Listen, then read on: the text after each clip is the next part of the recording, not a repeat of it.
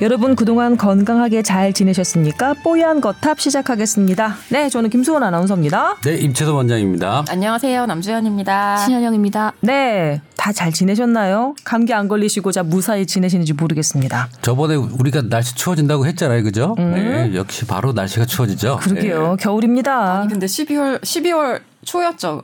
그때 날이 추워집니다라고 했을 때 틀릴 확률이 얼마나 되죠? 글쎄요, 예. 밥을 먹으면 배가 부릅니다. 그러니까요. 뭐, 약간 예, 약간 졸리면 잠을 자야 같은데. 합니다. 뭐 그런 발언인 것 같네요. 네. 근데 한 번 이렇게 좀 한번 영하 10도까지 한번 찍고 나니까 확실히 겨울 느낌이 오긴 오는 것 같네요. 네. 그죠? 자, 오히려 약간 그러고 나니까 덜 추운 느낌? 네. 그렇지 날 않아요? 풀리면서 한, 예. 한 영하 10도 찍고 그다음에 한 1, 2도 풀렸는데 확 봄이 온 것 같은 느낌. 이제는 파카 아니고 그냥 코트 입어도 되겠는데 뭐 이런 느낌 있더라고요. 한번 고생을 하면 이게 음. 좀 고생이 더 편해질 그래서 때. 항상 기준점이라는 게 중요한 것 같아. 어, 우리 몸도 너무 기준점을 음, 잘 알아차리는 것 같아요. 왜? 왜 되게 맛있는 것만 먹다가 갑자기 맛없는 거 한 끼 먹으면 아니 그러니까 그냥 그냥 평범한 식사하면 엄청 맛없는 것처럼 느껴지는데 내내 지하 식당 아이고 이거 지하 식당 그런 거 들으면 어떡하지? 아니 어, 네 그러다가 이제 밖에 외식하면 아유 이렇게 좀 먹고 살아야 되는데 뭐 이런 생각 들잖아요. 사람의 몸은 간사해요. 이번에 저 중국 출장 갈 때 같이 갔던 직원이 몽골 출신이에요. 음. 그 몽골 중국인인데 한 30도, 40도까지 떨어진대요. 자기 자기네 영하 고향은. 30도요? 예. 영하 30도. 그래서 40도. 사실 반팔에 뭐 파카 하나 입어도 자기를 충분히 생활하기 하- 했다고 하던 애가 이번에 북경 가서 내복 바로 사더라고요. 춥다고. 북경 얼마였는데요, 온도가? 10도? 영하 10도 정도였는데. 한국 기후에 또 익숙해진 건 익숙해졌다가 그렇죠. 어, 다시 북경 가서 이제 추우니까 바로 힘들다고 내복을 사더라고요. 그러게요. 기준이라는 건 참 몸도 간사하게 느끼네요. 그렇죠. 근데 확실히 미세먼지냐 혹한이냐 둘 중에 하나 선택하게 만드는 것 같더라고요, 우리나라가. 이거 약간 따뜻하다 싶으면 공기가 나쁘고, 예, 공기가 쨍하다 싶으면 영하 10도 찍고. 어떠세요? 그게 그 한파가 몰아칠 때 북측 고기압이 쫙 내려가면서 미세먼지를 씻어내는 거니까 예, 이게 사실 뭐, 밀어내는 거죠. 둘 중에 하나는 꼭 오게 돼 있죠. 예. 그래서 뭐 그래도 뭐 죽으란 법은 없을 거예요. 어. 그럼요. 네. 도톰하게 입고 사, 지내시면 됩니다. 자, 어, 상담 메일이 하나, 둘, 예, 두 개 정도 있는 거, 인 거죠, 지금. 네. 어, 한번 해결을 해드리고 넘어가야 될 것 같은데요. 어, 이 겨울하고 연관이 좀 되는 질환인 것 같아요. 아타피 질환, 맞죠? 네, 그 맞죠. 몸도 네. 건조해지고 그러니까 좀 읽어보겠습니다. 아, 심한 건성인 그 피부 타입을 갖고 계신 20대 여성분이 사연을 보내셨습니다. 아, 점점 건조해지는 겨울철 날씨 때문에 얼마 전 수분 크림을 구입하게 되었습니다. 나름 이름 높은 브랜드 제품이기도 하고 친구들도 써보고 다 좋다고 해서 믿고 구매하게 되었습니다. 처음 바른 지 한 3, 4일 정도 됐을 때까지는 그냥 피부가 별다른 반응이 없었는데 한 일주일쯤 되니까 따끔거리기 시작했습니다. 어, 혹시나 하고 인터넷에 검색해 보니 화장품 성분 분석 사이트에 해당 제품의 성분이 안 좋다. 이렇게 나와 있는 겁니다.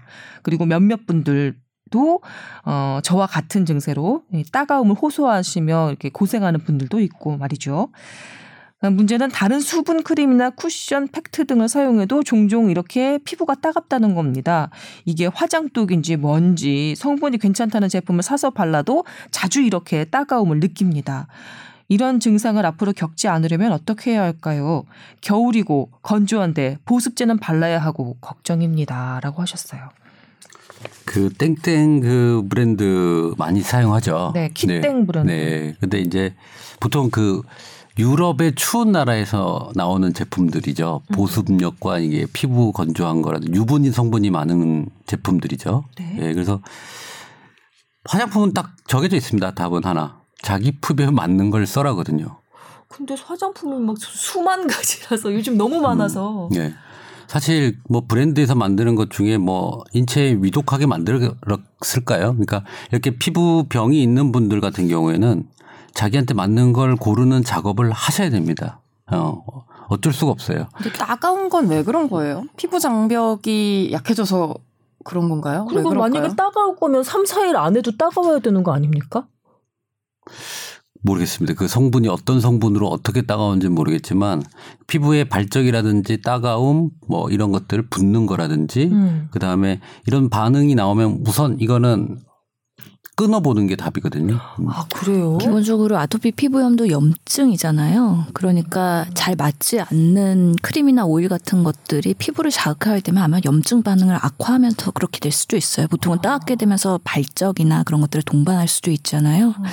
그래서 특정 제품을 추천해드리기는 어려울 것 같긴 한데 음. 그래도 저희 보통은 피부 과나 이런 데서 추천하는 제품은 있긴 하죠. 아토피 전용. 그런 브랜드들을 조금 추천받는 것도 괜찮을 것 같고요. 네. 뭐, 언급하기는 어렵잖아요. 그렇죠. 예. 우리 남주현 기자만 없으면 제가 살짝 여- 언급해도 그냥 넘어가려고 그랬는데 남 네. 기자가 스크린을 탁 하니까 아. 궁금하다 근데. 그- 얘기해도 그냥? 편집 당하나요? 모르겠어요. 그럼 우리 PD님 마음이지 뭐. 난 예. 몰라요. 조금 각자 하나씩 추천하는 걸로.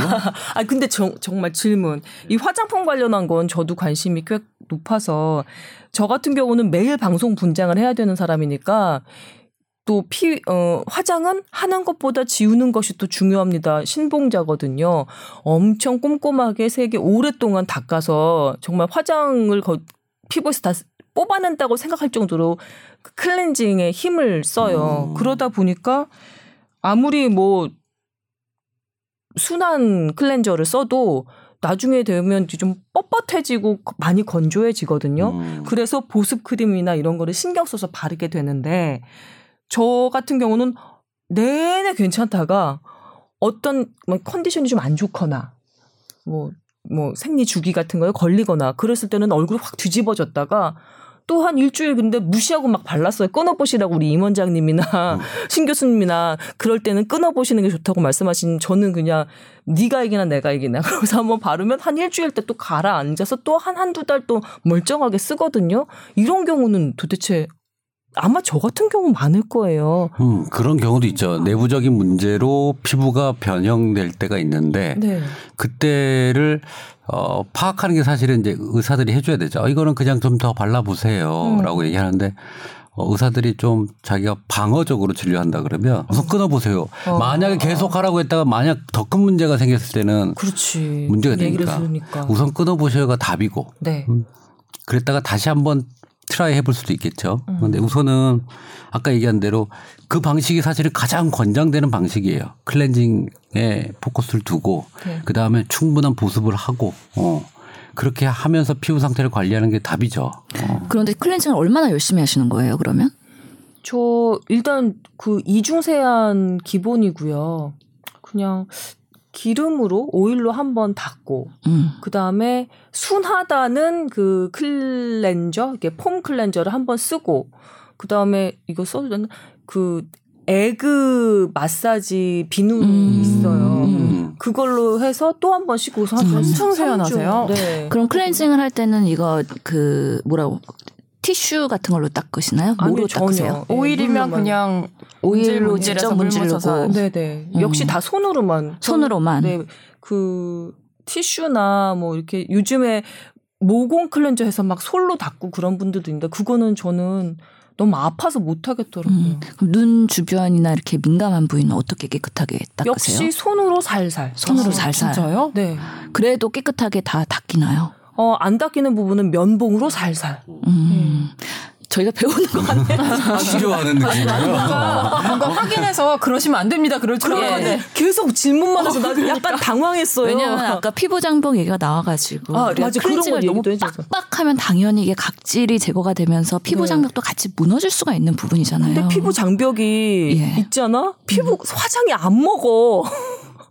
화장이 안 먹어요. 가끔 얼굴에서 화장하다, 이렇게 클렌징 하다 보면 때가 밀리거든요? 예. 근데 그 때를 어떻게 다시 붙여요? 아니요. 그럴 필요까지는 없으신데요. 네. 예. 각질을 어느 정도 일어나는 것들은 벗겨내는 거는 그렇긴 하지만 너무 빡빡했을 때는 오히려 이게 장벽이 무너지면서 피부 수분이 증발이 쉽게 되면서 더 건조해지거나 거칠어진다는 거잖아요. 예, 젤을 한 1, 예. 1mm를 발라버리는 거지. 수분 젤. 오일이 오일이 약간 좀 안 맞는 사람들한테 별로 안 좋다는 얘기도 많던데요. 어떻게 뭐라고? 그래서 약간 여- 이런 염증 같은 게 있는 분들은 음. 그 액체형 있잖아요. cleansing water 어. 그런 걸 쓰는 게 더 좋다 그러던데요. 안 써본 게 없어. 24년 차에 뭘 안 써봤겠어. 음, 그리고 원래 세안하기 전에 손을 3분 정도 씻는다는 사람도 있어요. 음, 맞아요. 손을 먼저 깨끗이 씻은 다음에 그 다음에 그렇게 하죠. 그러니까 앞에 그럼요. 1단계가 더 있는 거예요. 네, 저, 저. 음. 어, 나 그럼 사중 세안 하는 거야? 사중 세안. 어, 나 진짜 미치겠네. 우리 남 기자는 몇 중 세안하세요 평소에? 아 저는 화장을 잘 안 하니까요. 지금 그 예. 맨 얼굴이죠. 어 그거 CC 크림은 바른 거예요. 어머 세상에. 음. 그래도 보도를 하게 되면 네, 이제 스크린에. 나가야 되는 거 그럴 화장하잖아요. 때는 왜 아, 저는 그냥 그래도.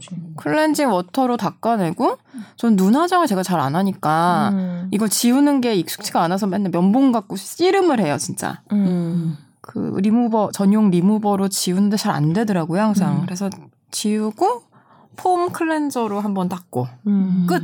전 게으릅니다. 그래서 피부가 그렇게 좋은가 보다. 화장해서. 아니요. 신 교수님 같은 경우도 이게 만약에 동영상 지원이 된다면 느끼시겠지만 아이라이너의 거의 신이라고 볼수 아, 있어요. 오늘도 아주 그냥 괜찮아요, 오늘? 어, 아이라이너를 왜, 왜 그렇게 웃으세요? 진짜 아름답다니까. 어. 아이라이너 신. 모르겠어요. 어.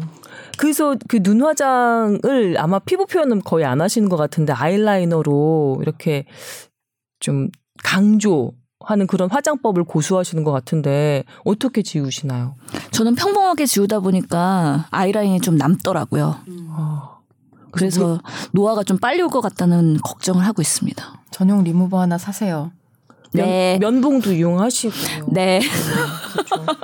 저희는 TV에 안 나오니까 그런 부담이 없어갖고 사실 긴장감이 떨어지더라고요. 근데 환자를 또 매번 그 예. 보시잖아요. 그렇죠. 환자들이 제 외모를 갖고 평가를 한다거나 음. 못생겨서 진료를 안 받겠다고 하는 분은 아직까지는 아니 없었거든요. 아니 누구를 위해서 하는 게 아니고요. 좀 전에 말씀하신 것처럼 신 교수님 그 눈가 주름을 방지하고 어 자기의 만족을 위해서 열심히 그렇지. 닦도록 하겠습니다. 그래서 물어봤어요. 방송인들과 기자분들은 어떻게 하는지.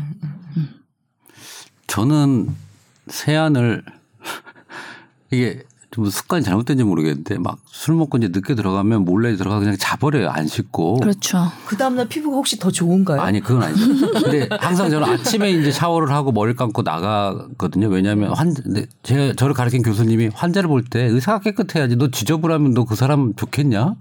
그래서 항상 깔끔하게 하고 가라라는 그 말 때문에 레지던트 때부터 힘드니까 아, 이제 병 병동에 나갈 때 이제 씻고 나가는 그 습관이 들어서 되게 좋은 습관이신. 정말 쉽지 않아요. 외과 근데- 선생님들 아, 근데- 쉽지 않은 습관이죠. 와이프는 너는 왜 밖에 있는 모든 더러운 걸 가지고 와서 왜 씻질 않고 가지고 나갈 때 나갈 때 씻는 게 말이 되냐? 어, 네. 약간 일리 있다. 하지만 적절한 세균과 음. 더러움에 노출되는 건 또 면역력을 증진을 위해서 좋으니까 우리 가족을 위해서 음. 너무 깨끗하게만 살지 말자라는 논리를 의학적으로 풀어내시죠. 하여튼 뭐 그건 씨알이 안 맥힐 것 같고요. 예. 그래서 아 그럼 두 번 씻는 게 맞겠구나. 근데 그렇게 잘 안 되더라고요. 어. 두 번은 씻읍시다. 세수는 좀 인간적으로. 하시고 주무십시오. 아, 네, 애기도 알겠습니다. 있는데 네. 집에 예. 인간적으로다가 두 번은 근데 요즘에 이 화장품 성분 분석 사이트 앱으로 깔아놓고 쓰시는 분들도 많고 성분에 되게 민감하시더라고요. 그리고 뭐 저런 드럭스토어 같은 데 가면 뭐 특정 성분을 굉장히 많이 넣은 그런 화장품들 많아요. 뭐 병풀 같은 거 있죠. 센텔라 그런 네. 성분 들어보셨죠? 예. 근데 그게 남들한테 좋다고 나한테 좋고 그런 게 아니더라고요. 그러니까 그런 화장품들은 꼭 테스트를 해보고 음. 안 맞으면 과감히 버려야 돼요. 그러니까 버리시라는 게 화장품 버리시라는 게 아니라 근데 화장- 그 성분이 든 거는 네. 화장품들 보면 샘플 많이 나눠주잖아요. 그렇죠. 그거 샘플 써보고. 써보고 결정하면 되는 거 아니에요? 근데 항상 샘플 써봤을 땐 되게 좋다가 본품 사서 쓰면 그 정도는 아니더라고요. 그런 경우도 많죠. 네. 샘플이 더 좋은 거예요? 어, 몰라요. 아니, 그건 아니겠죠. 그건 아니겠는데 가끔 어떤 사람들은 또 이렇게도 얘기해요. 화장품도 쓰던 것만 계속 쓰면은 화장 그 빨이 떨어진다고 중간 중간 몇 개월 한 번씩 좀 갈아줘야 피부도 긴장을 유지한다고. 어, 음. 아, 근데 그 많이 근거가 배웁니다. 있는지는 난 모르겠어. 근거는 없어요. 근데 그냥 내성 생긴다 경험, 그거잖아, 네? 경험. 그치. 개인 임상. 여기서는 근거를 따지면 안 될 것 같은. 그냥 재밌자 대로. 얘기죠. 여튼 근데 겨울철 피부 보습은 중요하죠. 네, 예, 중요합니다. 더군다나 온몸에 간, 가려움증 호소하시는 분도 많은 것 같아요. 그렇죠. 예, 각질도 많이 떨어지고 몸에서 그죠? 워낙에 건조한 공기 그리고 찬 공기 이런 것들이 우리 몸에 수분 증발을 잘 유발을 할 수가 있기 때문에 음. 그 건조한 거에 대해서는 온몸 뭐 눈 안구 건조증 겨울에는 항상 아. 그런 것들을 관리하고 신경을 써야 되기 때문에 평소에 충분한 물을 드시고 너무 덥게 난방 틀지 마시고 그 다음에 기온차가 너무 심하게 노출되는 거에 외출은 삼가시는 게 좋을 것 같고 기본적인 것들은 다시 한번 바디로션. 괜찮습니까? 좋습니다. 남자들도 바디로션 챙겨 바르는 거 좋습니까? 좋습니다. 특히 노인성 그 피부 가려움증들이 많잖아요. 그래서 아, 어르신 분들은 어르신들. 더 챙기셔야 될 것 같고요. 예. 너무 뜨거운 물로 샤워하는 것도 지양해야 되는 부분인 거죠. 음.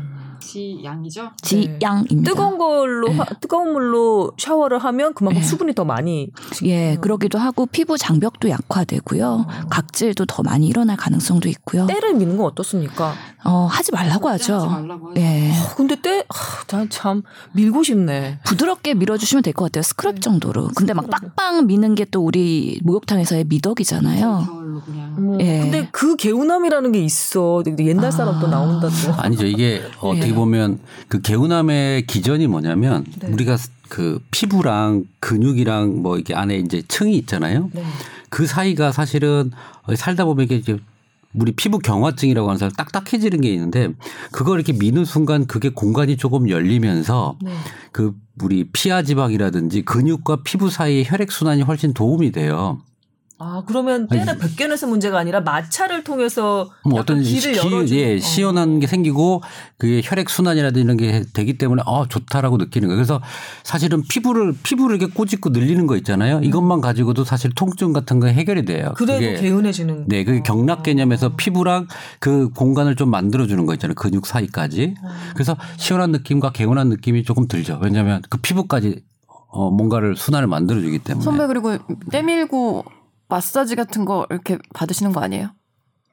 집에서 누가 해줘? 아 집에서 아니 보통 가면은 음. 아, 해주시고 전 부끄러워서 못 아, 가요 네. 대중목욕탕. 부끄러워서 못 가요. 안 가지 너무 오래됐어요. 대중목욕탕에서 어머 김소원 아나운서 아니에요? 예전에 그러신 분 있었어요. 맨 마포 살 때. 진짜. 그러셨어요? 그 이유로 못 가셨다는.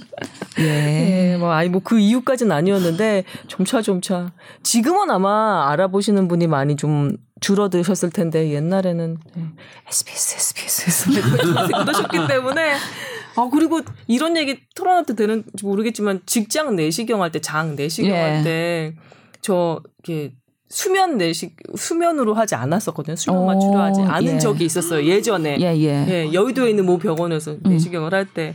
근데 이제 뭐라 그래야 되지?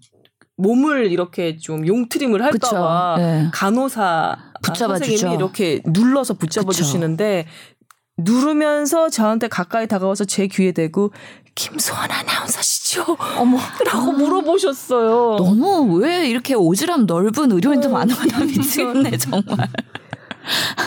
그때 그래서 맞으면 어쩔 거고 틀리면 뭐 어쩔 건데. 나 그래서 그 네. 안에 저 눈물이 막 나오더라고요. 너무 막 공기 넣어가면서 너무 힘들게 하니까 음. 힘들잖아요. 힘들죠. 그걸 잡아. 음. 모르는 척 해주세요. 그러면서 울면서 받았어요. 어, 정말 그게 얼마나 진짜. 저희 그 성폭력 피해자로 말하면 2차 피해인 것 같아요. 2차 피해. 그게 진짜 너무 연예인이어서 진료 받는 것도 부끄러운데 그걸 어. 꼭 한번 찝어주는. 그게요. 아니 뭐 예. 여튼 그때는 너무 이렇게 힘들어서 그게 부끄러운지도 잘 몰랐는데 정말 정말 수, 십수년이 지나도록 계속 뇌리에 남아 있는 것으로 그러니까 이게. 트라우마로 남아 있는 네. 거잖아요. 재미난 추억으로 남아 있어요. 예. 음, 뭐 모르는 척 해주셔서 갑자기 좋았겠지만. 갑자기 왜 이렇게 잘 마무리 하시는 거죠? 아 저요? 오래 다니고 싶어서요 회사. 아무튼 보건의료인 대표에서 사죄드립니다. 우리가 sorry 아, work를. 잘해야 돼. sorry 아, work. 네. 아 sorry work. 예. 참 수면 내시경 얘기가 나와서 그런데 네. 조 기자가 책 쓴 거 나온 거 봤어요? 책 쓰셨던 얘기를 미국에서 썼어요. publish가 나왔어요. 됐나요? 나왔어요. 근데 이렇게 나왔어요. 조용히 publish를 하시면 음. 아, 본인 페이스북에 굉장히 어, 잘 써놨습니다. 아, 그래서 그 책을 예. 제가 쭉 읽어봤어요. 네. 한반 정도 읽었는데 수면 내시경에 대해서 잠에 대해서 나왔더라고요. 네. 근데 그거는 기억만 없애트리는 거지 사실은 어떻게 보면 기억이 깨 있는 얕은 잠이라고 표현을 하더라고요. 어. 음, 그래서 이게 어, 잠이 든 게 아니고 음. 그냥 기억만 못하게 하는 상태예요. 본인이 어, 기억을 못하는 거예요. 아픈지도 어. 통증을 느끼는 거예요. 그 상황에서는? 어, 느끼지만 기억을 못하는 거예요. 어, 그래요. 그래서 뭔가 안 좋은 느낌이 있을 수 있는 거예요. 어. 음. 하여튼 뭐 여기서의 조 기자는 조동찬 기자입니다. 혹시라도 모르는 분이 계실까봐. 그래서 전 본, 어, 너무 재밌는 거예요. 음, 그래서 한번 읽어보시면 아, 좋겠어요. 정말 진정한 친구네요. 이런 깨알 홍보. 그러게. 그리고 환자들한테 수시로 훅 들어오는 거죠. 환자들에서 잠 못 자고 이런 사람한테 책을 내가 다섯 명한테 권유를 했습니다. 읽어보라고. 잘 온대요? 어, 아니 그러니까 읽어보라고. 잠이 얼마나 중요한지. 아, 아. 제목은 아, 제목이 뭐예요? 지금 잘 자고 있습니까? 오. 입니다. 있습니까? 어, 신경외과 전문의 과정 당시 수면 부족의 위험성을 몸소 경험했던 이야기도 몰입도를 높인다고 합니다. 갑자기 아. 분위기 음. 책 홍보가 돼버렸어. 가쁜 홍, 갑자기 분위기 홍보. 아, 그렇군요. 아, 우리 아토피 얘기하다가 네. 수분 크림 얘기하다가 여기까지 왔네요. 네. 다제 탓입니다. 여의도에서 대장 내시경 하는 얘기를 하다가 얘기. 기자까지 왔어요. 이렇게 연결되면 조동찬 기자 별로 좋아하지 않을 것 같아요. 대장 내시경 얘기하다가 아니, 나왔다고. 고마워하실 거예요. 네. 그럴까요? 지금 네. 뭐 알겠습니다. 베스트셀러가 될까 궁금합니다. 네. 네. 뭐 노란색 표지가 이쁘게 잘 나왔네요. 예, 이렇게 다시 한번 또 홍보를 해드리면서 이분이 뒤에 어, 사연 하나를 더 보내셨어요. 근데 어, 아토피 치료를 받느라고 피부과 병원에 가면 항상 이렇게 말씀하신대요. 뭐 연고 봤을 때 처방해주고 약 주시면서 약을 복용하는데 계속 이제 복용해 보시다가 증상이 나아지면 중지하세요. 내지면 아니면 증상이 나아지면 복용량을 2분의 1로 절반으로 줄이세요. 이렇게 의사 선생님이 말씀을 하신답니다. 그런데 다른 진료가 뭐 예를 들면 감기 때문에 뭐 내과를 간다든지 이부인과를 갔다든지 뭐 이렇게 병원에 가면 선생님들은 뭐 이런 말씀을 굳이 안 하시는 거 들어본 기억이 없다는 거예요. 왜꼭 피부과 선생님들만 이런 얘기를 종종 하시는 걸까요? 피부과 약이 독하다는데 정말 그것 때문일까요? 라고 물어오셨네요. 저도 궁금하기는 했어요. 좀 달라서. 이게 2분의 1로 줄이세요라고 얘기한다면 아마 스테로이드를 썼을 거예요. 아, 그러니까 스테로이드를 장기간 복용하면 부작용이 있기 때문에 괜찮아지면 끊으세요라고 얘기를 하지 않았을까로 유추가 되고요. 보통 스테로이드를 끊을 때는 이게 반씩 끊어갑니다. 뭐10 먹다가 5 먹다가 2.5 먹다가 이렇게 왜 한 번에 줄이지 않고요? 확 끊으면 또 그거에 대한 뭐 리바운드 반응이 있기 때문에 네. 그러니까 스테로이드가 이제 약효를 발효, 발현해가지고 증상이 좋아지고 있다가 갑자기 중단하면은 다시 재발되는 리스크가 올라가거든요. 리바운드가 생겨서 어. 예. 차한 그래서 조금씩 줄여도 괜찮은지, 어. 줄여도 괜찮은지 그거를 보면서 아주 서서히 조금씩 줄이는 걸 우리가 보통은 의학용어로 tapering이라고 하죠. 예, 테이퍼링 요법을 하는 게 스테로이드고요. 왜냐하면 스테로이드는 장기간 과량으로 썼을 때 뭔가 부작용도 생길 수 있고 내, 내성이나 의존성도 생길 수 있기 때문에요. 필요할 때만 딱 쓰는 게 기본적인 치료법이죠. 그래서 우리가 스테로이드 같은 경우에는 증상 완화를 위해서 쓰는 거기 때문에 그런 거고요. 치료라기보다는 치료의 일종이긴 하지만 근본적인 치료라기보다는 뭔가 증, 염증이나 그때 심해진 증상을 완화하는 기준으로 쓰는 거기 때문에 그때 증상이 악화될 시기에 집중적으로 쓴다거든요. 그렇게 하는 게 피부과에서는 보통이 치료고요. 다른 내과나 이비인후과, 흉부외과 예를 들어서 내과도 만성 질환인 경우엔 꾸준히 약을 먹어야 되는 게 원칙이기 때문에 그런 말을 안 할 거고 이비인후과 같은 경우에서도 단기간에 급성 질환, 호흡기 질환 이런 걸 처방하기 때문에 아마 장기간 약을 처방하지는 않을 거예요. 길어야 일주일 또는 이주일이기 때문에 그럴 필요가 없는데 아마 피부과는 이게 아토피 같은 경우에는 재발도 잘 되고 만성 질환이기도 하고 그래갖고 오랫동안 약을 쓰다 보니까 너무 약에 의존하지 말고 쓸데없이 길게 쓸 필요가 없다는 거에 대해서 항상 강조를 하는 거죠. 네. 예, 내과나 이비인후과에서도 만약에 스테로이드 가지고 치료를 한다 그러면 그렇게 말을 할 수도 있는데 대부분은 피부 질환에서 스테로이드를 많이 쓰기 때문에 이렇게 얘기를 하는 거죠. 피부과 약이 독하다는 그런 세간의 얘기는 그럼 스테로이드 관련한 것 때문인가요, 정말? 어, 스테로이드 사용량이 좀 많긴 하죠. 어, 피부과는. 그 다음에 우리 뭐 여드름 약이나 염증을 억제해야 되는 거기 때문에 조금 뭐 독하다고 표현하기는 좀 그런데 관리를 좀, 좀 유심히 지켜봐야 될 약들이 있는 거죠. 약은 다 독해요. 어, 약은 다 독하는 거고 잘 쓰면 약인 거고요. 음. 잘못 쓰면 다 독이에요. 음식이든 뭐든. 그래서 이게 뭐 독하다는 것보다는 관리를 좀 해야 된다. 음. 어, 그래서 피부과 약 먹는 사람 중에 그런 것들을 아는 분들이 많아요. 자기가 피부과 약 먹으면서 어, 간 검사 해봐야 되는 거 아니에요? 라고 요즘에는 많이 물어보세요. 어, 뭐, 걱정되시면 합시다. 이렇게 하죠. 또 너무 먹은 시간이 오래됐으면 해봅시다. 라고 얘기를 하- 하죠. 아, 네. 간 검사 얘기까지 네. 나올 정도로 그렇구나. 그렇게 예전에는 복약 지도 같은 게 좀 제대로 되지 않은 경우는 피부과 약 때문에 간을 정말 뭐 상하고 뭐 그런 경우가 있었나 보죠. 그러니까 그런 공포가 약간 전해지고 전해지면서 예, 피부과 약은 독하다. 피부과 약 복용할 때는 간 검사 해봐야 된다. 이런 식의 얘기까지 좀 나온 게 아닐까요? 근데 뭐 그거 잘 쓰시니까 전문 이게 쟤는 안 그렇겠죠. 근데 또 피부과도 되게 그 흔하지 않으면서 정말 강 뭔가 되게 힘든 질환들이 있거든요. 예를 들어서 건선도 그렇고 여러 가지 그런 해결이 안 되는 고질적인 그런 질환들 그런 것들은 정말 면역의 문제여서 면역 억제제까지 쓰는 경우들이 있거든요. 음. 그럴 때는 좀 독하다고 얘기를 할 수도 있을 것 같기는 하고요. 흉이라 건선에 쓰는 주사제 한 달에 한 번씩 맞는 거 음. 너무 힘드니까 그거 주사제를 맞아야 살아요.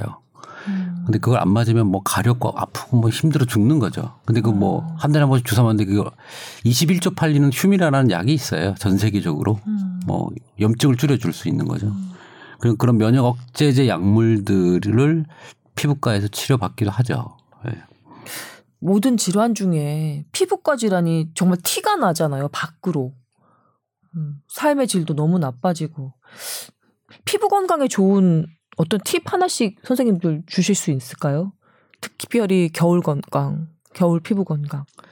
저는 외과를 하다 보니까 네. 아, 피부야 뭐 좀 사는데 뭔 그런 지장이 있겠어 뭐 이런 좀 개념이 좀 있고 야, 좀 요즘에 예능에 나오시느라고 피부 관리 하셔야 될 텐데.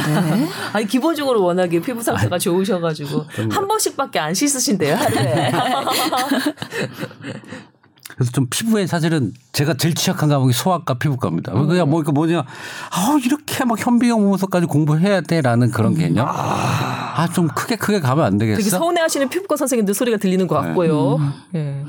하여튼에 수많은 피부과 강의를 들어봐도 검증된 거는 겨울철에는 특히 보습.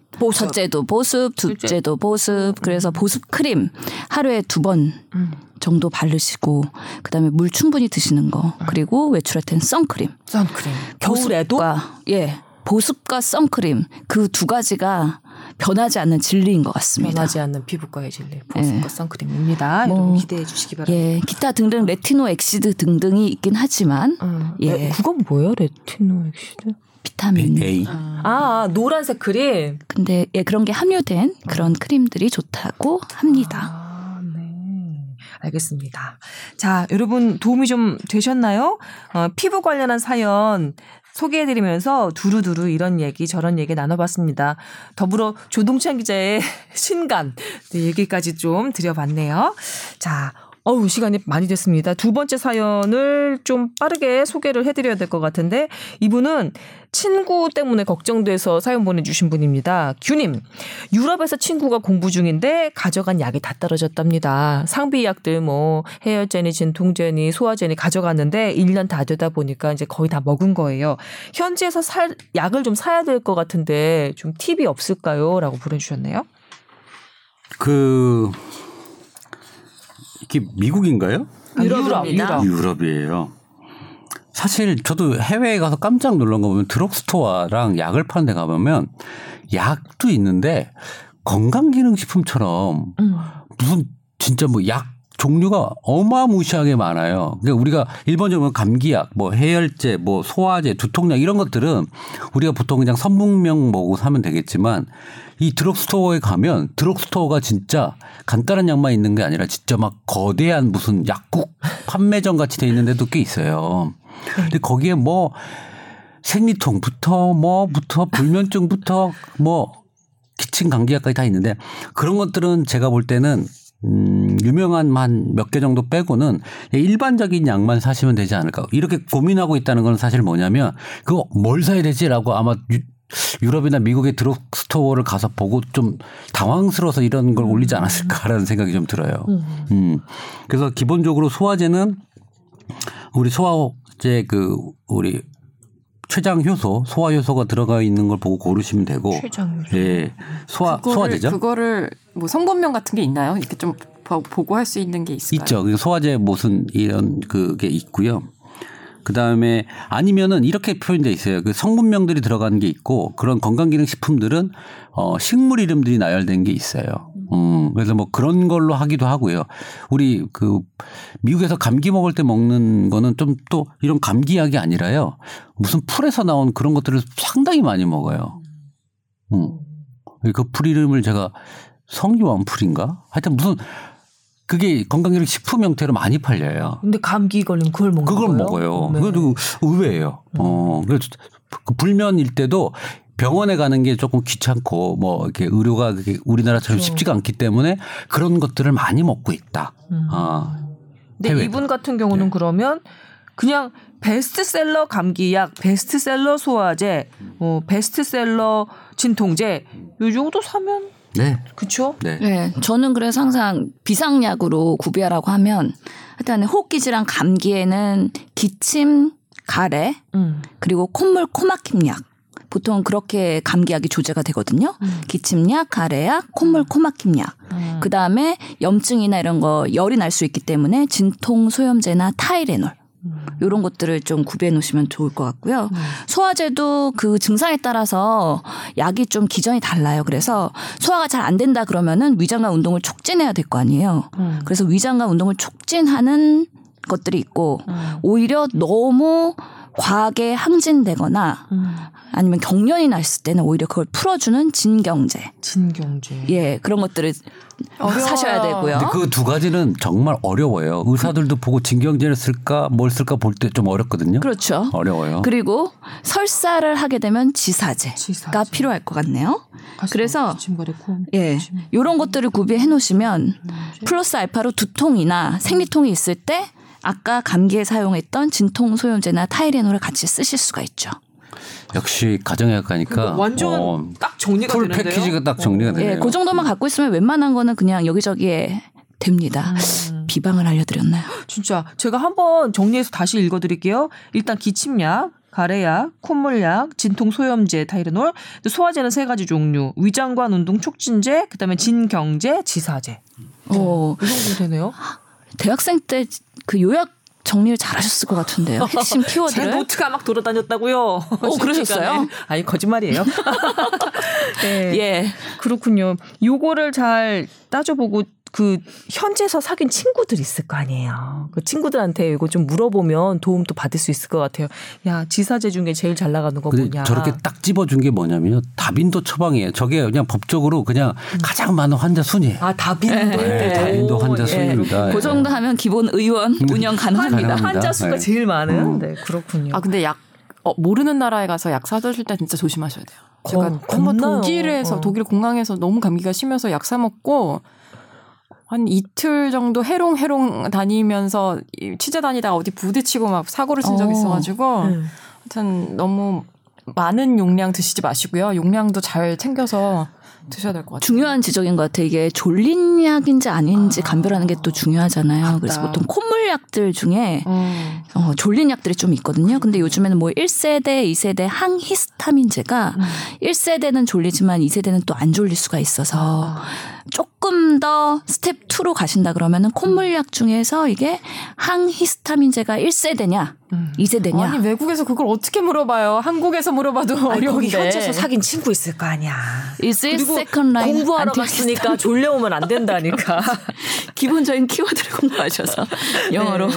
아니 저 태국에 놀러 갔을 때 배가 너무 아픈 거 소화가 안 됐어요. 음. 근데 보니까는 그 소화기가 그려져 있는 그 칸에 있는 약이 있길래 그 중에 음. 하나 골라서 먹었거든요. 근데 지사제였던 거예요. 음. 아이고야.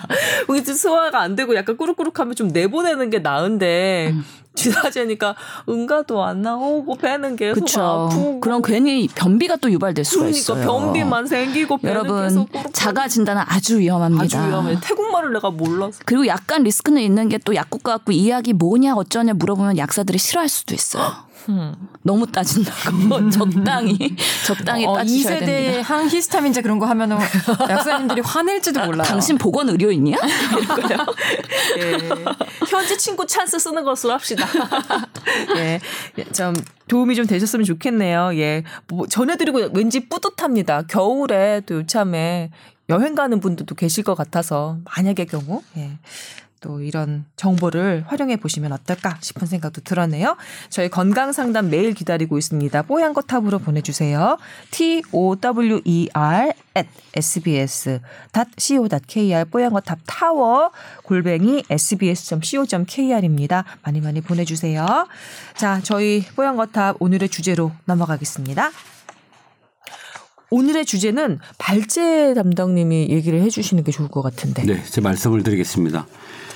아, 제주도의 녹지병원. 네, 녹지국제병원. 네.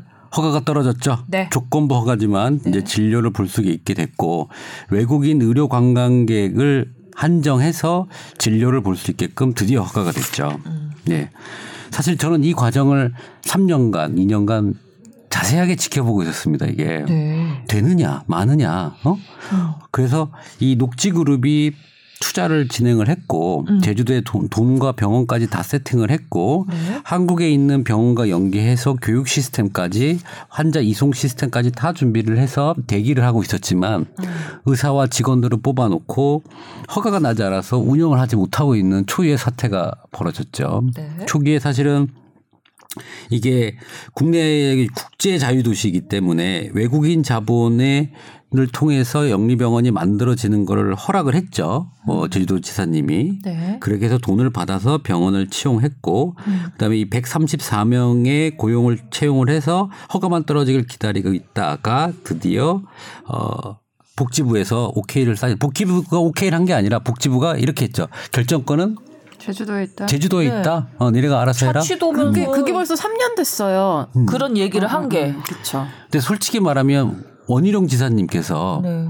어 이거를 결정할 때 자기가 결정하기가 참 힘들잖아요. 표를 깎아 먹을 수 있다는 생각에 그 이거에 대한 결정을 우 자문위원회한테 맡깁니다. 이걸 공론화위원회죠. 위원회에 네, 네. 맡겨서 했더니 반대가 나와서 이거를 어 반대를 하는데 할 수가 없어서 기다리고 있다가 결국에는 어 오- 승인을 하게 된 거죠. 그게 6월에 지방선거 때 지방선거 때 여러 가지 뭐 표도 의식하고 이런 거 네. 의식하고 이래가지고 자기는 한 발 빼면서 공론화위원회 얘기를 들어보겠다 이런 식으로 그냥 좀 미뤘던, 밀었던 거잖아요. 거죠. 시간을 네. 자기가 그 선거 때문에 어. 그 반대하는 세력이 좀 있으니까 그걸 밀었다가 음. 뭐 다들 그렇게 생각하고 있어요. 그다음에 선거가 이제 끝나고 음. 어 당선이 되고 나서 원래 진행하던 본인이 진행했던 일이기 때문에 음. 본인이 마무리를 한 걸로 그런데. 공론회 공론화 위원회에서 나온 의견은 거의 압도적인 다수로 아 이거는 허가해 주면 안 됩니다라는 의견이 나온 거잖아요. 그렇죠. 응. 그런데 그 원희룡 지사의 판단은 그것과는 반대였던 거죠. 그렇죠. 이게 지금 녹지 국제병원은 영리병원이에요. 그러니까 네. 뭐냐면 돈 수익 번 거를 모회사인 중국으로 가져갈 수 있는 합법화된 병원인 거죠. 네. 일반적인 병원이나 의료재단 및 큰 병원들은 이런 이렇게 번 돈을 그 자체 병원을 위해서 써야 써야 되는 거거든요. 그렇죠. 딴 데로 투자할 수가 없죠. 없죠. 근데 없죠. 이제 그거를 이제 합법적으로 가져갈 수 있게 됐죠. 음. 근데 사실 저는 이 영리병원 얘기 1년 전, 2년 전에 이렇게 얘기할 때 네. 영리병원 쪽으로 조금씩 갈 것 같습니다라고 표현을 했었어요. 이 찬성 여부랑 반대로 방향성은 영리병원 쪽으로 흘러가지 않겠습니까라고 표현을 했거든요. 그래서 이것도 결국 승인이 됐고 우리 제주도 전에 우리 보바스 병원 인수권도 사실은 롯데라는 대기업이 의료재단을 인수를 했죠. 음. 삼성병원도 대, 대기업들이 다 병원을 갖고 운영을 하고 있고요. 물론 자체적으로 그 번 돈을 내부적으로 투자를 한다고 하지만 크게 거시적으로 보면요. 돈의 이동인 거죠. 뭐냐면 삼성이 병원이 없었을 때는 다른 데 병원에다가 검진을 맡겼겠죠. 자기 직원들. 음. 그럼 얼마의 일정 돈이 나갔겠죠. 근데 그 돈이 똑같은 거지만 삼성 재단으로 들어가서 위치만 바꾸게 되는 거죠. 어떻게 보면. 그래서 운영의 전체적인 틀로 봐서는 이거는 명리병원 쪽으로는 계속 흘러가지 않겠나라는 생각을 사실 하고 있습니다. 음. 그것을 비용을 만약에 천만 원을 쓰고 있다가 어 내 병원을 만들어서 900만 원을 쓰게 된다면 이 회사는 돈을 번 거잖아요, 사실은. 돈의 논리로만 보면 딱 보면 그렇죠. 네. 근데 이걸 관리를 어떻게 할 것이냐 그리고 어떤 방식으로 할 것이냐가 사실은 더 중요할 것 같아요. 지금 제일 문제가 되는 게 뭐예요? 그냥 남 기자? 그냥 기사 기사로만 읽었을 때 저 이거 이게 제 제주 영리병원 문제가 몇 년 돼서 네. 한참 이슈가 되다가 또 한참 또 물밑으로 가라앉았었거든요. 기사 별로 안 나오고 또 몇 년 흘렸었잖아요. 그러다 이제 갑자기 이렇게 뻥 하고 예, 원지사가 차- 그 허가를 내주는 바람에 또 이제 한 1, 2주 기사 많이 썼단 말이에요. 그래서 몇 개를 이렇게 보면서 저 느꼈던 게 제일 문제가 되는 거 이거 과연 외국인 손님만 받을 수 있겠느냐. 예?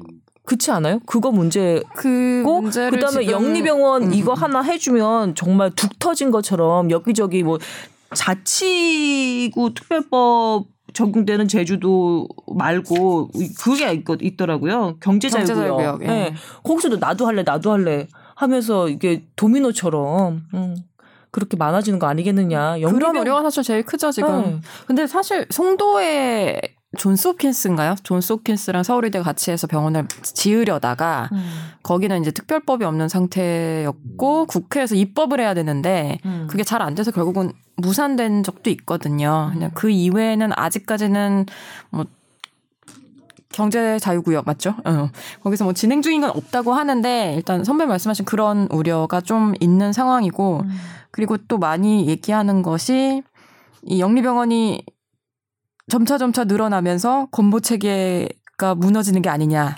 음. 근데 사실 저는 그거는 좀 설명 좀 해주세요. 저는 이게 어쨌든 일단 지금 녹지병원 같은 경우는 건강보험법 적용 안 되는 병원이거든요. 그렇죠. 네. 음. 근데 이게 뭔가 중간에 비약이 있는 거예요. 어떻게 어, 떤 과정을 거치면 이제 결국은 우리 건보 체계까지 무너뜨리고 의료비 상승을 가져올 거다 그 얘기가 나오는데 그 중간을 잘 모르겠어요. 이해가 잘 안 가요. 저는 과도한 우려인 것 같아요, 사실. 그러니까 우리나라는 의료가 전 국민 건강보험에 가입이 돼 있기 때문에 뭔가 공공성을 되게 강조하는 국가고 이게 잘 된 모델이었고 미국의 오바마가 칭찬을 했고 하지만 여러 가지 문제에 지금 난항에 부딪히고 있는 거긴 한데 어 저도 의사협회에 있을 때는 이거 뭐 의료의 영리화의 수단이다. 적극 반대해야 된다라고 얘기했었던 것 같아요. 그런데 지금 봤을 때는 이번에 실험적으로 한번 해볼 필요는 있다고 생각을 해요. 이게 잠깐만요. 예. 의협의 성명을 조금 소개를 해드리고 넘어가는 게 예. 나을 것 같은데요. 어, 의협 의견은 이렇습니다. 영리병원 개설 허용이 현행 의료 체계를 왜곡시킬 우려가 있다며 반대 목소리를 높였다. 아, 의료 영리화의 시발점이 되거든. 지금 교수님이 얘기한 것처럼 그래서 반대의 의견을 천명을 했네요. 성명을 그렇죠. 통해서. 예. 국민 그 건보공단 적용이 안 되면요 본인 부담 100%거든요. 그렇죠. 그렇게 되면 한국인들이 만약에 그 병원을 이용했을 때도 본인이 원하지 않을 경우가 많아요. 그래서 지금은 내국인이 이용해도 뭔가 법적으로 제재할 뭔가 안전망이 없다는 게 사실 반대 논리기도 하고 위험성을 하는 우려의 목소리긴 한데 뭐 나름 그래도 의사는 응급 환자가 왔을 때 내국인이라도 진료를 해야 되는 거 아니냐 그런 것 때문에 내국인을 받을 수는 있는 것으로 지금 홍보가 되고 있어요. 애초에 맨 처음에 시작할 때도 내국인 받겠다고 하고서는 허가를 조금 2000 몇 년도지? 2015년인가?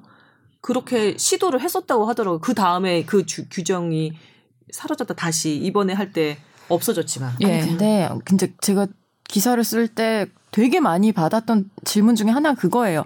야 응급 환자 왔을 때, 어? 그 앞에서 사고라도 나서 피를 흘리는 환자 있으면 그거 안 받겠냐? 그럼 당연히 진료 거부할 수 없는 거 아니야? 저한테 그러시는데 제가 취재한 걸 보, 따르면 거기에 응급실 없어요. 진짜 피부과, 성형외과, 내과, 가정의학과 선생님들밖에 없는데 아, 물론 응급 상황에서 하실 수 네 개로 있겠지만 네 개과로만 내줬어. 예. 근데 그래서 거기서 응급 상황이 발생하면 가까운 서귀포 의료원과 제주대병원으로 보내게 아예 MOU를 맺어놓은 맺어- 상태란 맺어놓은 말이에요. 상태예요. 그쪽으로. 그러니까 무슨 그런 응급 상황이 생겼을 때 보내야지 거기서 할 수 있는 상황이 아니라 그 말씀을 아무리 드려도 이제 계속 그말 하는 예를 들어서 뭐 병원 앞에서 쓰러져갖고 CPR을 한다, 심폐소생술을 한다 그런 것들은 할 수 있겠죠. 근데 지금 보면은 47개 병상이고 내과, 가정의학과, 피부과, 성형외과 그러면 그 병원의 성격이 어느 정도 그림이 그려지지 않으세요?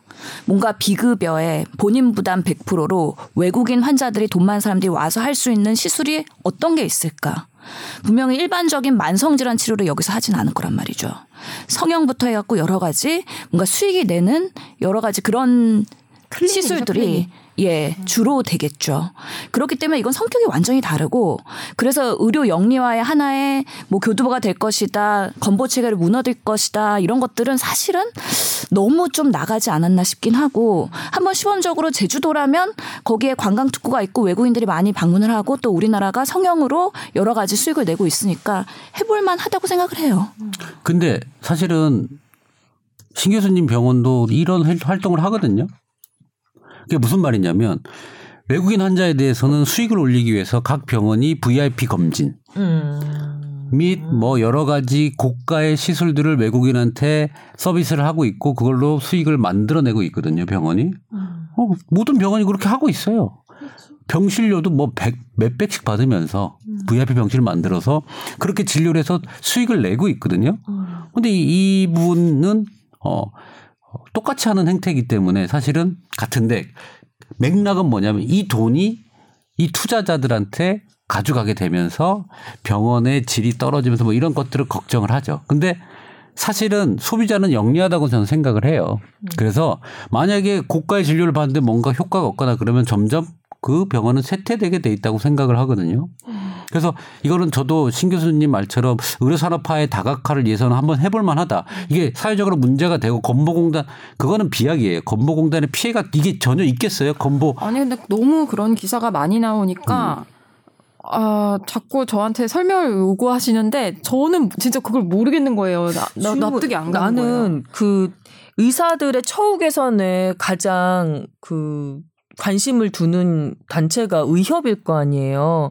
그리고 이 영리병원 하면 돈을 많이 벌어서 의사가 지금보다 훨씬 더 좋은 대접을 받으면서 의료 활동을 할 수 있을 것만 같은데 그냥 단선적으로 생각하자면 그래서 영리병원 도입하는 거 의사가 왜 반대를 하지? 라고 생각이 들었어요. 근데 의협에서는 의료 체계를 무너뜨리기 때문에 그리고 외국 자본의 에, 유치 목적만으로 영리병원 도입하는 것은 반대다 이렇게 나오고 있거든요. 요건 왜 그런 거예요? 요거 설명 요 부분 설명 좀 해주세요. 의사는요. 네. 지금까지 의료법은 주인이 의사예요.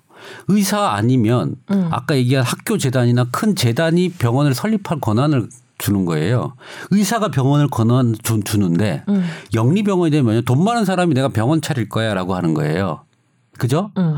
그래서 몇몇 의사들은 거기에 가서 뭐 고액의 연봉을 받겠죠. 음. 음. 근데 돈에 휘둘리겠죠 의사들이.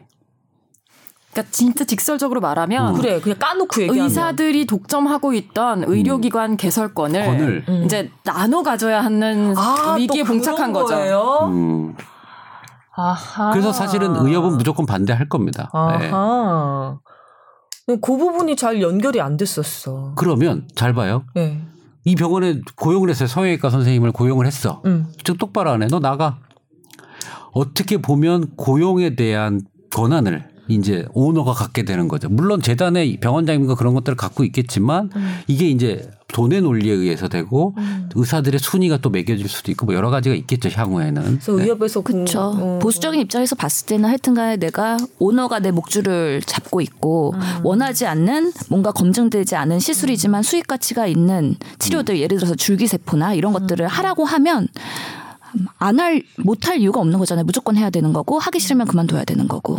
위에서 수익되는 모든 의료 기술을 동원한 모든 것들을 해라라고 했을 때, 그걸 저항할 만한 뭔가가 없긴 하다는 거죠. 아, 물론 그 부분을 저하는 예, 거다. 그 박능호 장관이랑 그다음에 원효영 지사가 의료법에 저촉되는 그런 기술이나 이런 것들에 대해서는 엄중히 음. 판단하겠다라고 얘기를 하긴 했어요.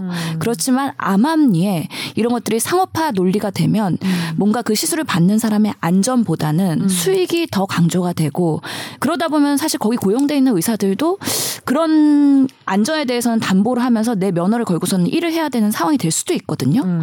이게 의료 영리화에서는 문제가 될 수 있기는 해요. 의협의 고민이 지금 신 교수님이 말씀하신 것처럼 약간은 이거는 그러니까 환자 안전의 문제죠. 환자 안전의 문제고 그다음에 임 원장님이나 남 기자가 정말 닦아놓고 얘기하는 거는 본인의 기득권, 의사들의 기득권이나 권, 권위 같은 거에 대한 얘기였잖아요. 아 근데 뭐 이것도 돌려 돌려 보다 보면 결국 환자의 안전과 관련될 수도 있죠. 그렇죠. 근데 예, 그냥 예, 예. 피상적으로 네네. 볼 때는 그런 그걸 건다 이제 환자의 안전하고 얘기를 하지만 사실은 그런 부분들이 있는 아니, 거죠. 내면에 솔직히, 내면 솔직히. 예, 기- 이기심으로 보자면 근데 그런 데 이제 또 있는데 지- 하나만 어, 얘기하자면 궁금한 거예요. 난 이제 궁금한 거야. 이게 영리병원이라는 게 그 재단 자체, 그러니까 법인 자체가 이게 일반 사기업으로 되는 거잖아요. 그냥 업 기업으로 되는 그냥 거잖아. 영리 영리법인이죠. 비영리법인이 아니라 그냥 그러니까 그냥. 그냥 일반 회사인 거예요. 근데 어 우리나라에서 그러니까 병원 같은 경우는 안에서 무슨 일이 일어나는지 그 다음에 돈을 어, 돈이 어떤 흐름으로 벌어지는지 어떤 흐름으로 벌 버는지까지를 정말 속속들이 정말 정부에서 족- 통제를 하죠. 그치, 족쇄를 다 매, 음, 많은 네, 그쵸. 매놨다고 그렇게 울부짖을 정도로 그렇죠. 어, 울부짖을 정도로 그렇게 다 들여다보잖아요. 예. 근데 아유, 쥐- 대단해. 반의사 다 됐어. 아니야, 어. 뭐가 반의사야. 아니, 근데 난 맞아요, 그렇게 맞아요, 들여다볼. 의, 그 필요도 있다고 생각하는 사람 중에 하나예요. 왜냐면 사람 생명을 다루는 건데. 음. 그쵸. 근데 영리병원에 들어와서 이게, 아, 우리 사기업이야. 우리 그냥 회사야. 이 영업 비밀이야. 뭐, 이거 공개 못해. 음. 뭐 누가 운영하는 이거 공개 못해 이거 영업 비밀입니다. 돈 음. 어떻게 버는지 어떤 그 의료 기술을 새로 뭐 들어와서 하게 했는지 아유, 다 음. 우리 사기업 내가 왜? 법 체계가 마련이 안 돼 있는 거예요 지금. 근데 지금 영리병원은 일단 허가부터 해주는 건 잘 들여다 보도록 하겠습니다. 그럼 말뿐이지. 법이 그거를 강제하지 못하는데 들여보지 못하는데 이거 해도 되는 거예요? 이게 바로 요즘 그 딱 어, 뉴스를 보시는 분들의 정서예요. 음. 어, 진짜. 들여다 볼 건 많아요. 예. 아니, 아주 뭐. 아니, 난 진짜 어. 궁금할 뿐이야. 그러니까 저희 병원 운영할 때 들여다보는 사람들이 몇 명 있죠. 저승사자 같은 세무사. 음. 세무서에서 확인하고요. 보건복지부 같은 거. 그러니까 그 의사들이 얘기하는 자꾸 들여다본다는 거는 의사 행위를 할 때 들여다보는 거에 가장 일받다는 건 심평원이죠. 왜냐하면 그렇죠. 너 그거 해서 돈 나라에서 받아간 거 적합하게 받아간 일을 보는 게 일받다고요. 예, 아 우리 수가 얘기 너무 지독하게 많이 그러니까, 했잖아요. 그러니까 근데 근데 얜이 지금 녹지병은 그건 없어지는 거예요. 음, 음. 어. 그렇지만 보건 관련된 행정부분 약의 사용, 음. 그다음에 정확한 뭐 규제라든지 규격, 그다음에 그 병원이 있어야 될 것들 음. 그런 것들은 당연히 보건소가 나가서 들여다볼 수 있는 권한이 있죠.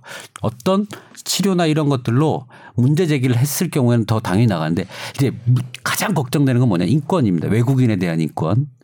그 사람들이 뭔가 문제가 생겼는데 제주도 보건소를 찾아가서 쫙 만들어서 그거를 그렇게 할 수가 있겠느냐. 아, 그래서 원래는 지역 보건소에서 하는 게 맞는데 음. 이 병원은 지금 워낙 좀 특수한 상황이라 음. 제주도에서 특별 관리한다 그러더라고요. 아 그래요? 예. 어.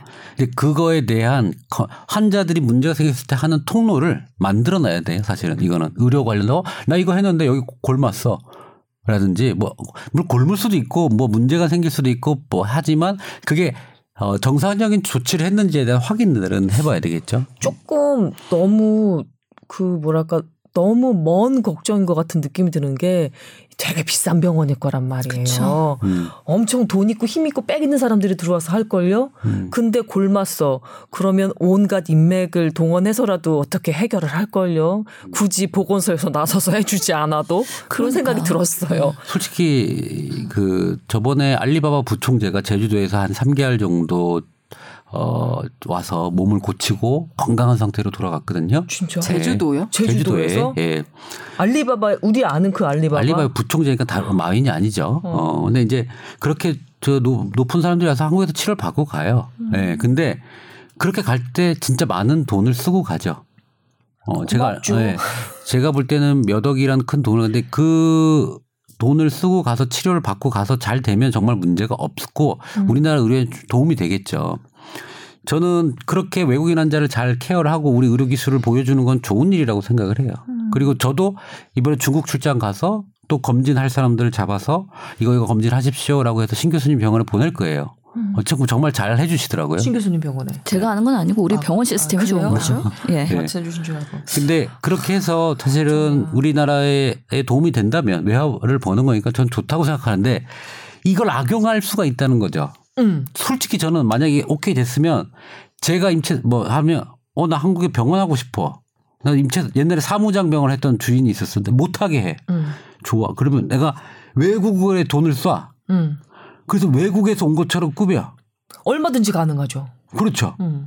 그럼 나는 한국에서 사실은 병원 운영할 수 있는 오너가 될 수 있는 거죠. 음. 그러니까 이게 이 영리병원이 열렸다는 거는 쓰리 쿠션으로 자본이 들어오는 거야. 자본이 해외에서 들어오는 것만 지금 이런 것들을 어떻게 잡을 것이냐. 그러니까. 그러면 한국에서 지금 의사협회가 가지는 의사들이 병원을 열 권한이 음. 일반인한테 확장된다고 볼 수 있는 거죠.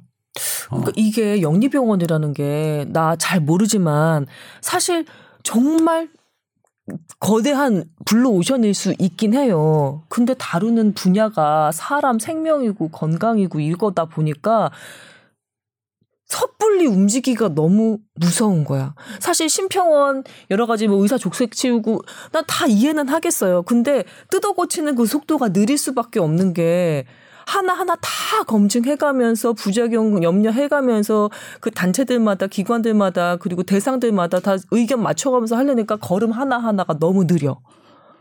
그잖아요. 근데 저기 보이는 돈들이 보여. 그다음에 의료 기술 같은 것도 high-end급을 빨리빨리 어떻게 임상도 열심히 하고 새 기술도 만들어 가지고 막 극강의 극 극 하이엔드 기술을 만들 필요성도 있는 것 같긴 해요. 근데 이거 하다가 너무 빨리 가다가 이 전체가 다 뭐랄까 근데- 오염돼 버리면 어떡해. 아, 근데 너무 과도한 불안인 것 같고요. 아니, 그래요? 물론 진짜 내국인 진료까지 허용이 되기 시작하면 같은 음. 병원에서 그럼 좀 곤란해지겠지만 일단 현재 복지부 입장이 그거거든요. 이건 제주도에 한정된 이례적인 상황이다. 음. 더 이상 영리병원을 허용해줄 생각 없다. 이번 정권에서 어, 이번 정권에서. 다음 정권에서는 할 수 있다는 얘기죠. 아니 아니 그렇긴 한데요. 하나씩 그러면 정권이 참네. 바뀔 아니, 때마다 이거 하는데 한 10년 걸렸어요. 근데 그래요. 외국인을 예. 만약에 거기 의사 선생님이 정말 우리나라 최고예요. 이 수술은 이 사람 아니면 못해. 음, 그러면 문제가 되지만 음. 그런 게 아니면 어 괜찮은 싸고 좋은 병원인데 굳이 이 병원에 가서 내과 진료를 볼까요? 영리병원을 도입하는 사람들의 주장은 이제 그런 거죠. 음. 아니 그래서 저도 이제 아, 내부에서 또 그런 질문을 받아서 막 음. 얘기를 막 했는데 음. 아니 생각을 해보세요. 진짜 필수 진료라고 음. 했을 때는 의사 선생님 한 명 가서 아니요 주- 죄송합니다만 음. 뭐맥 한 번 짚고 진단하고 치료 끝나는 게 아니잖아요. 음. 온갖 검사 장비와 관련된 의료진이 협진을 해야 되는 거고 그래서 엄청난 자본이 드- 아니 자본이라니까 좀 오해가 있을 수 있는데 엄청난 비용을 투자해야 되는 건데 과연 영리병원 같은 걸 세우려는 사람들이 그런 걸 할까요? 제가 지금 질문하려는 게 바로 그거예요. 이거 무슨 왜 의료 단체도 약간 진보 성향의 단체들이 있잖아요. 거기서 걱정하는 목소리를 담은 기사를 몇몇 개 읽어봤는데 그 사람들 맨 처음에 의료 어, 민영화를 그 추진하는데 뒤에서 가장 많이 미소 짓고 있었던 그 곳이 삼성이라고. 예? 근데 삼성은 삼성 보험 그 데이터베이스 있고 삼성 병원 있고 삼성이라는 거대 기업의 자본력이 있고 그래서 이 모든 것을 정말 원스톱에서 그냥 한 묶음으로 다 삼성 의료 제국을 만들 수 있는 음, 그런 청사진을 이미 가지고 있는 거 아니냐. 그러면 가장 돈 많이 뽑을 수 있는 쪽으로 가다 보면 여러 가지 정말 기본적으로 사람들이 누려야 되는 건강권, 네, 의료 서비스를 받아야 할 수 있는 그런 권리 같은 것들은 돈이 안 되는 거는 다 음, 너무너무 형편없어지거나 아니면 정말로 그것마저도 돈이 올라가거나 그렇게 되는 거 아니냐 공포심을 가지고 있더라고요. 그냥 막연한 공포심인데요. 음. 난 저는 이, 이 조그만 병원을 가지고 그게 현실화되긴 좀 어려울 것 같다는 생각, 그 막연한 공포가 음. 현실화되긴 어렵잖아요. 저는 영리병원을 반대하는 사람들이 한, 저도 뭐 영리병원이 찬반을 떠나서 음. 그거 하고 있는 건 현재적으로 너무 과도한 공포라고 생각을 해요. 사람들이 그 프랜차이즈의 공포를 알아서 그래요. 왜냐하면 그 왜 CJ CGV에서 영화 보고 그다음에 자연배곡 맞나? 하여튼 간 음. 거기서 밥 먹고 집에 가서 삼성 TV 보고 그다음에 사, CJ 사는 비비고 만두 먹고 그다음에 뭐 빈 빈폴인가 삼성에서 하는 옷 입고 모든 것을 삼성에 둘러싸여서 한다. 하다못해 빵집까지도 삼성에서 냈네? 뭐 이런 느낌. 음. 근데 의료 맞아?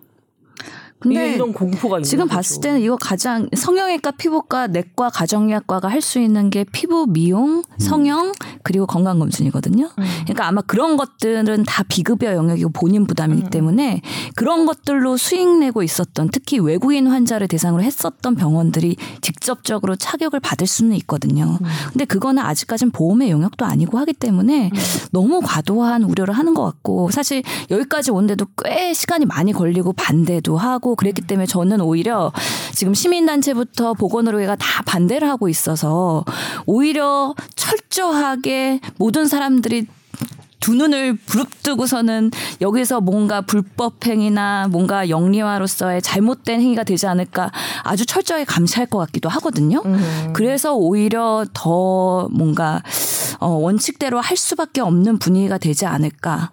그럼에도 불구하고 한번 시범적으로 해볼 필요는 있겠다. 어, 솔직히 얘기하면요. 음. 이거 영리병원은 막고 있어도 영리 형태의 투자 유치부터 이런 것들이 사실은 만연하고 있어요. 저는 솔직히 이래서 지금 뭐 겉으로는 뭐 영리병원을 막는다 뭐 하겠지만 새삼스러웠다는 느낌이신가 봐요. 솔직히 말하면 강남 성형외과 큰 데들의 해외 자금 받은 사람 병원들 그건 어떻게 그건 똑같은 거예요. 그건 왜 가만두지? 그것도 성형외과들 그죠? 그래서 문제가 많잖아요, 사실. 그건 어차피 성형외과예요. 그러면 해외 자금을 누구를 같이 해요. 수익을 나눠 갖자. 이거는 사무장 병원이겠지만 뭐 이런 것들이 뭐 있을 뿐더러 뭐 그 외에 우회적인 방법이 너무 많기 때문에 음.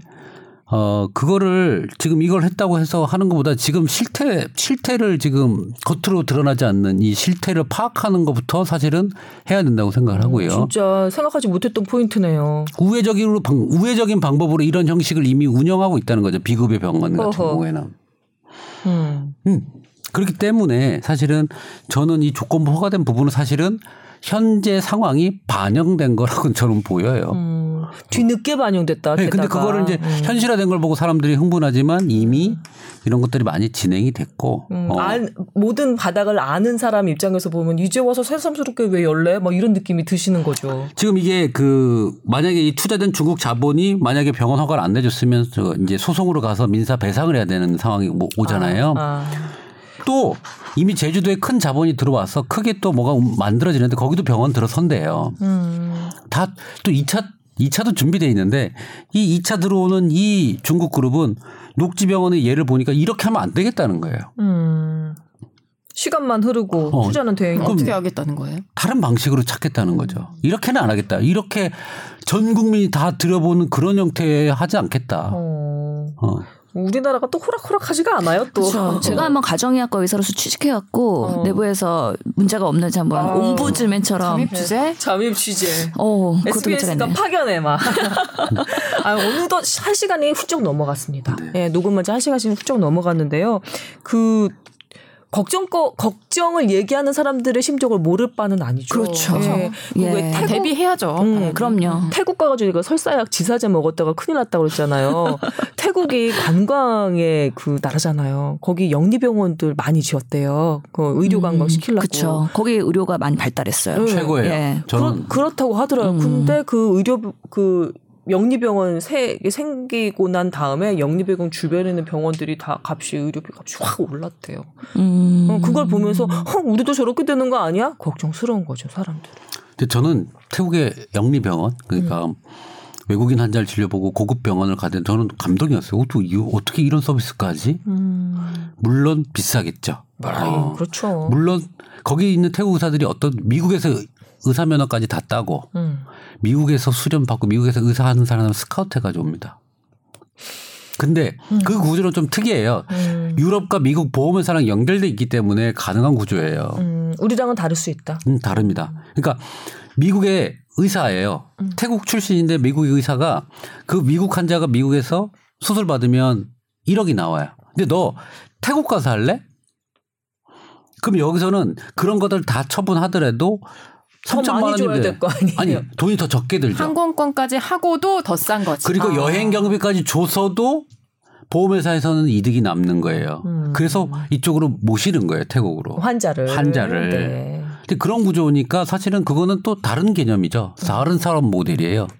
저는 그거 아, 참 좋다고 판단했었어요 그 당시에. 그렇군요. 예. 태국에 예를 들어서 걱정하는 사람들도 음 그래 걱정할 만해. 그리고 그거는 시스템 자체가 다른 건데 동일선상에서 비교하면 안 되는 거다라는 얘기도. 음.